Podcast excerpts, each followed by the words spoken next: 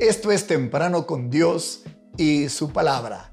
El texto de hoy está sacado del libro de Proverbios capítulo 14, versículo 4. Cuando no hay bueyes, el trigo falta, y con la fuerza del buey, la cosecha aumenta. Con ustedes, qué buen vino.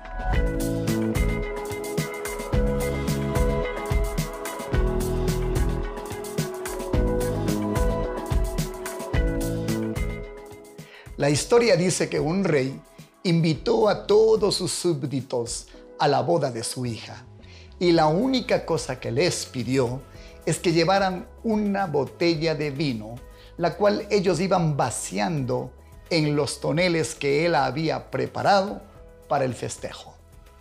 Uno a uno sus fieles súbditos fueron llenando estas tinajas, hasta que uno, aprovechando el anonimato, optó por llenar la botella con agua, pensando que al vaciar la misma no afectaría por la gran cantidad de vino antes depositada.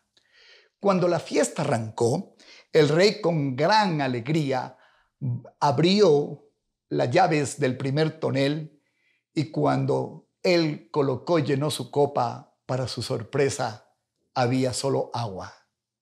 ¡Wow!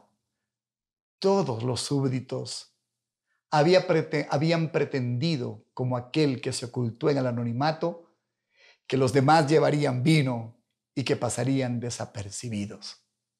Imagine usted esta historia que lamentablemente se repite muy seguidamente. En una organización, en una iglesia, en una familia, la mayoría de personas pretenden hacer el menor esfuerzo. El resultado final son organizaciones, hogares, iglesias debilitadas. Quiero hacerle una pregunta.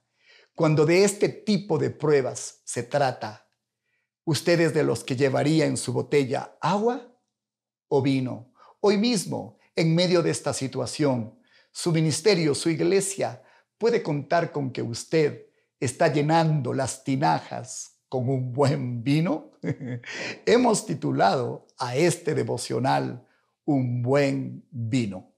Pregunto, ¿está usted dispuesto a ser de aquellos fieles que cuando su líder, cuando su rey, cuando aquel que lo representa abra los toneles, encuentre que sacrificadamente todos pusieron su esfuerzo para un logro exitoso?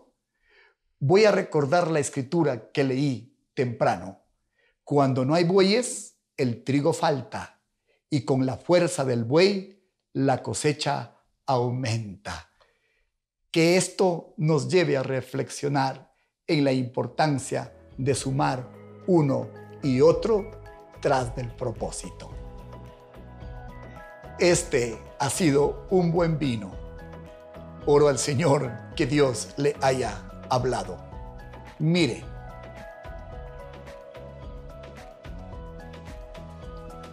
compártalo en las redes.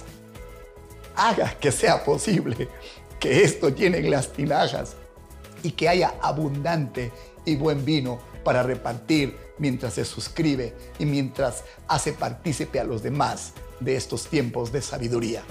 Que el Señor le haya hablado y le agradecemos por sus donaciones, por sus diezmos y sus ofrendas, que son un buen vino en las tinajas de su iglesia. Bendiciones y buenos días.